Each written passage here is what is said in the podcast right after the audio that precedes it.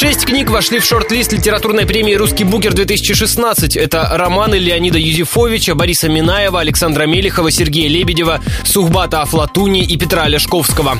В лонглисте букера было больше двух десятков произведений.